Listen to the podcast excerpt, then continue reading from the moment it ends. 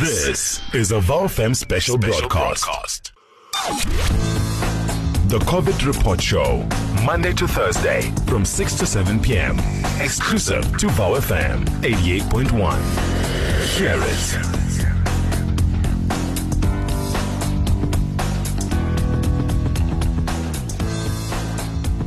Welcome to another episode of the COVID Report, and you're with me, Bonsapilani, and Game uh, Bovana. And on the line today, we're going to be speaking to Charity Mkone, who's a psychologist at the South African Depression and Anxiety Group, shortly known as SADAG, about the mental toll that the lockdown could take on one's mental health. As we speak right now, this is day 11 of the 21, and we are looking at 10 more days of lockdown. And we want to see if some people are suffering. I know, like last week, Game and I were talking about how it's uh, we have different perspectives of the lockdown. Where Game was really speaking about how it's affected him, um, but right now, let's talk to uh, Charity Mkone, who is again, as I said, a psychologist at the South African and uh, South African Depression and Anxiety Group, SADAG. Welcome to the COVID report, Charity. Thank you, Bonso. Thank you very much for having me. Let's just get into it. You know, what are what are some of the things that um, you, like in your professional opinion, um, are detrimental to people's uh, mental health as because of the lockdown? I think it's a very difficult and trying time for a lot of people right now, and that it's for people who do have pre-existing um, disorders or pre-existing mental health issues this can be extremely and particularly hard but i think in speaking about that it is important to put it in context that this is a difficult time for every single person i would argue globally and that a fair level of anxiety that is brought about by the uncertainty of where the pandemic is going, how things will be, um, is is warranted. So people will obviously be quite anxious and um, just have some feelings of depression. That that within normal within this period is within normal bounds.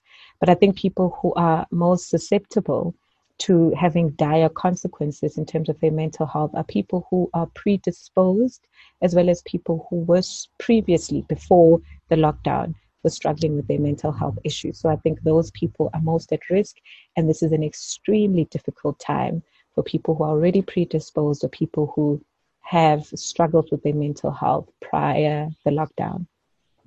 Could you please elaborate on that charity on people who are predisposed? What do you mean? Are you talking about people who have been uh, uh, diagnosed with living with mental uh, with a mental illness, or are you talking to people who are just serious, who are just maybe feeling more anxious and more kind of uh, down than usual? Can you just please uh, expand for our listeners what you mean mm. by predisposed?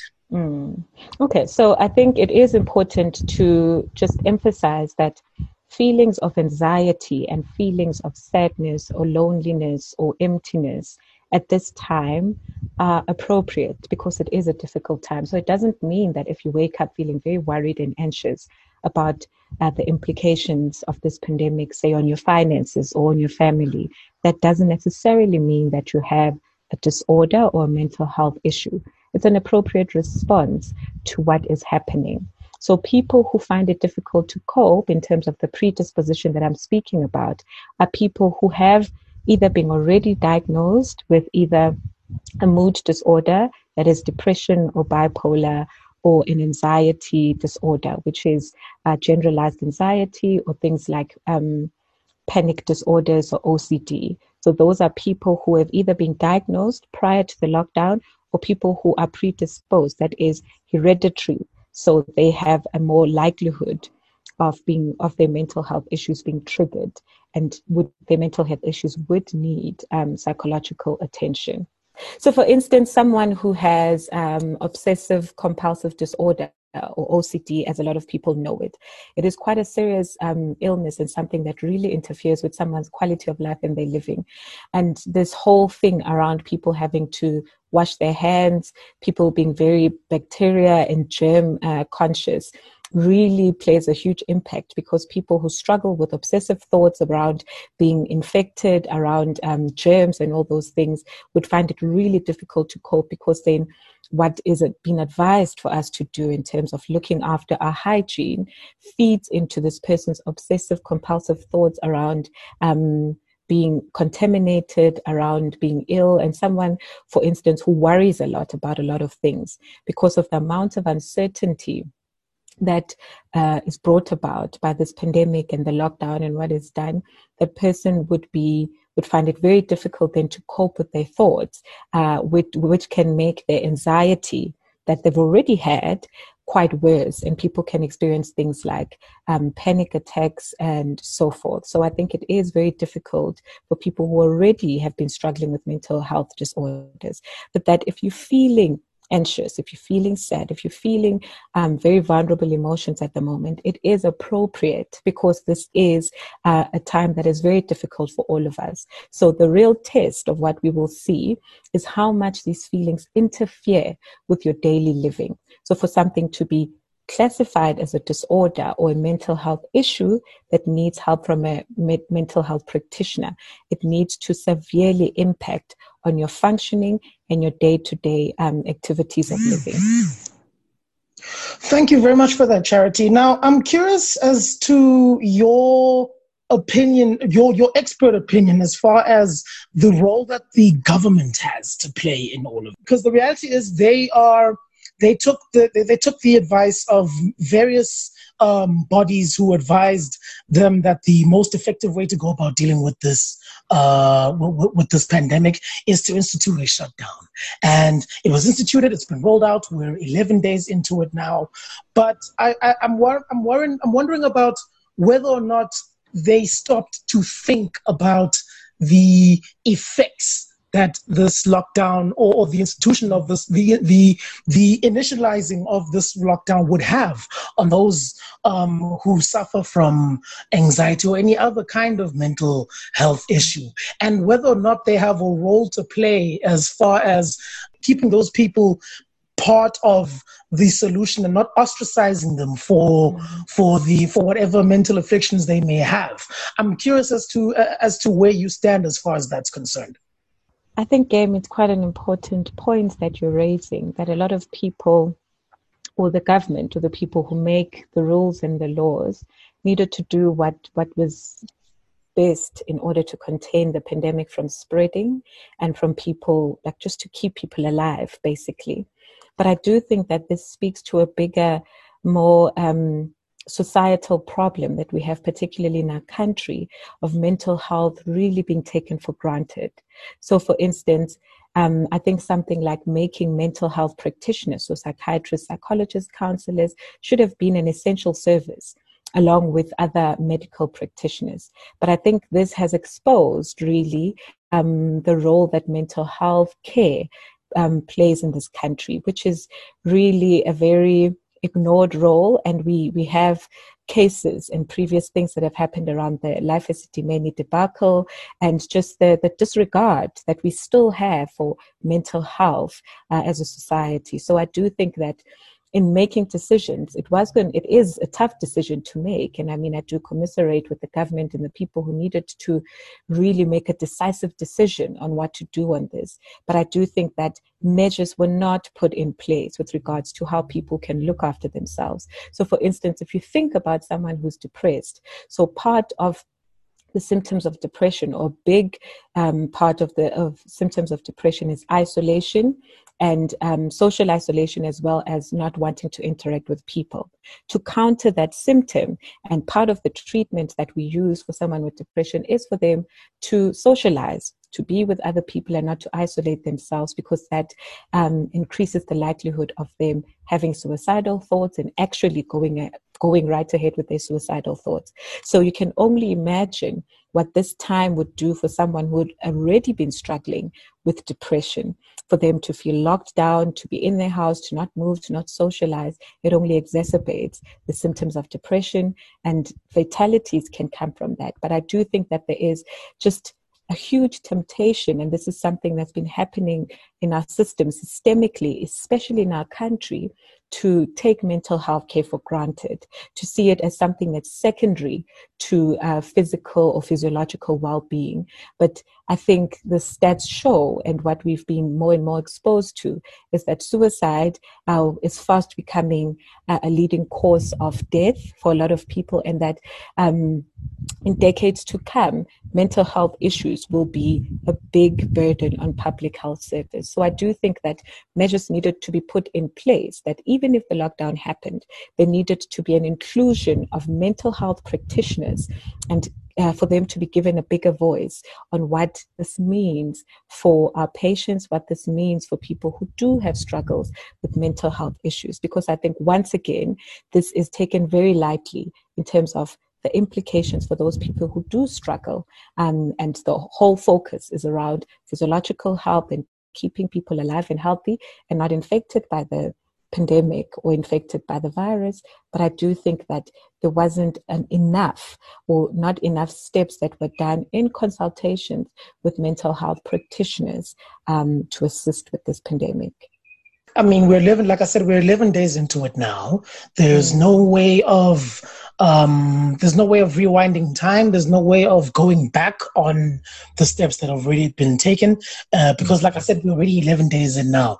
And I think, um, in order to avoid, in, in order to avoid a situation of the blind leading the blind, so to speak, as far as um, people who, who, who might who, who might be sitting there going through all of these things that they're going through and not knowing where to turn, not knowing who to turn to in these moments. I think those are the, the, those are the people that I that I'm most concerned with in this moment in time. And I think mo- mostly because I, I, I do believe that there's only there's only so much assistance that um, that a loved one or a friend or or or someone who cares about you can provide someone um, suffering from from anxiety or any kind of mental mm. affliction. There's only so much assistance that they can provide before mm. their be, be, before their um, degree of expertise so to speak, mm. is, is, is reached the maximum. And it gets to a point where they actually do need to reach out to someone with, um, with professional expertise on the matter, someone who is a licensed medical official.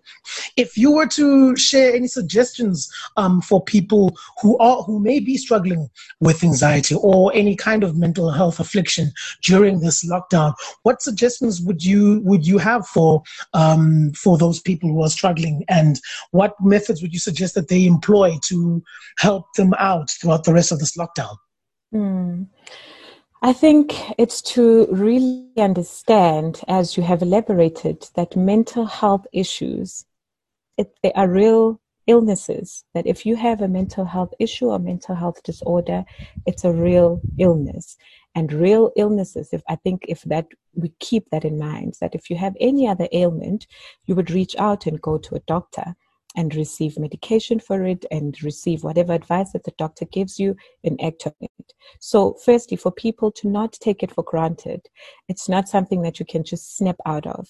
So if you found yourself unable to get out of bed, unable to eat, um, unable to socialize, having things like panic attacks, having um, insomnia or sleeping a lot, all of those symptoms speak to something that might be going on.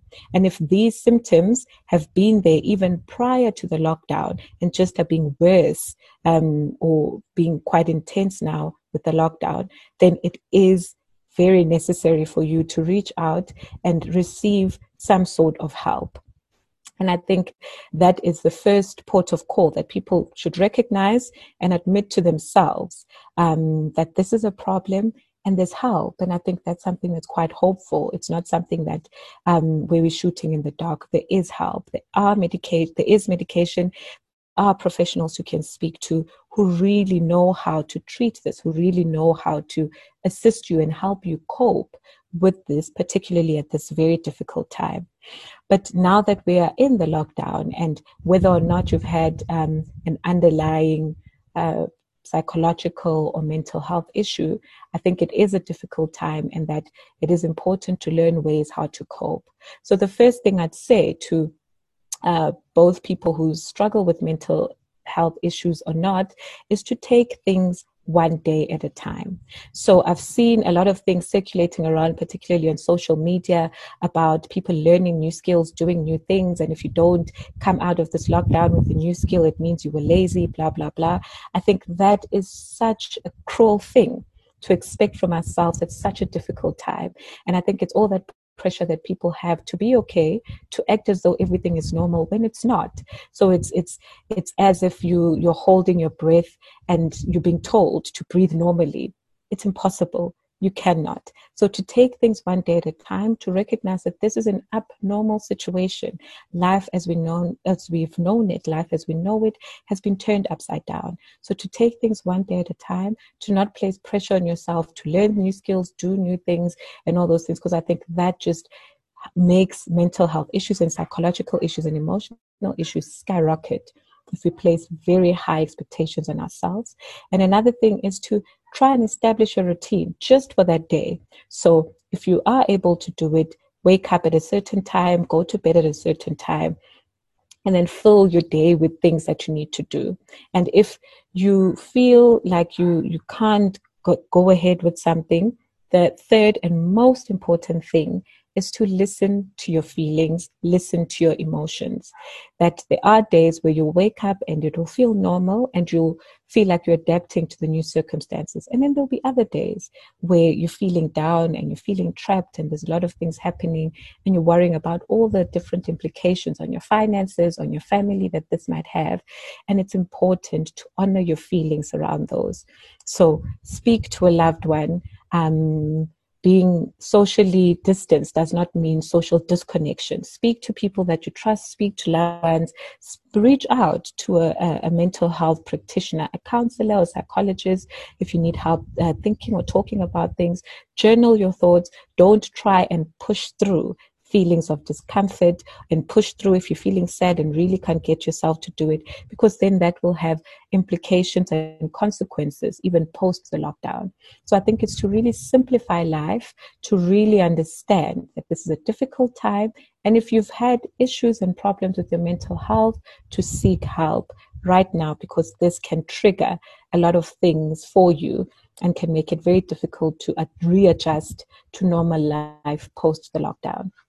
Thank you so much for that, uh, Charity, and thank you so much for actually touching on the aspect of being productive or being expected to just move on with life as if it's normal and nothing is happening. You know, I saw a mm. tweet this morning that said, This is a pandemic, not a productivity contest.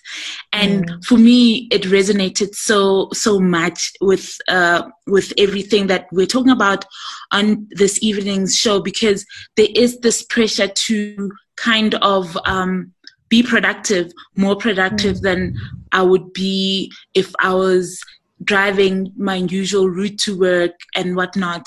And I've had to kind of sit myself down and be very honest about what productivity means at a time like this and that this is uncharted waters that we've not been in so mm. thank you so much for for sharing those insights with us i think for me it was quite important to hear it i i knew it and i read about it as we were mm. preparing for the show but to hear an actual expert talk to, almost directly to me because we were doing the interview was so helpful for me and i hope that our listeners at home also just feel a bit of reassurance.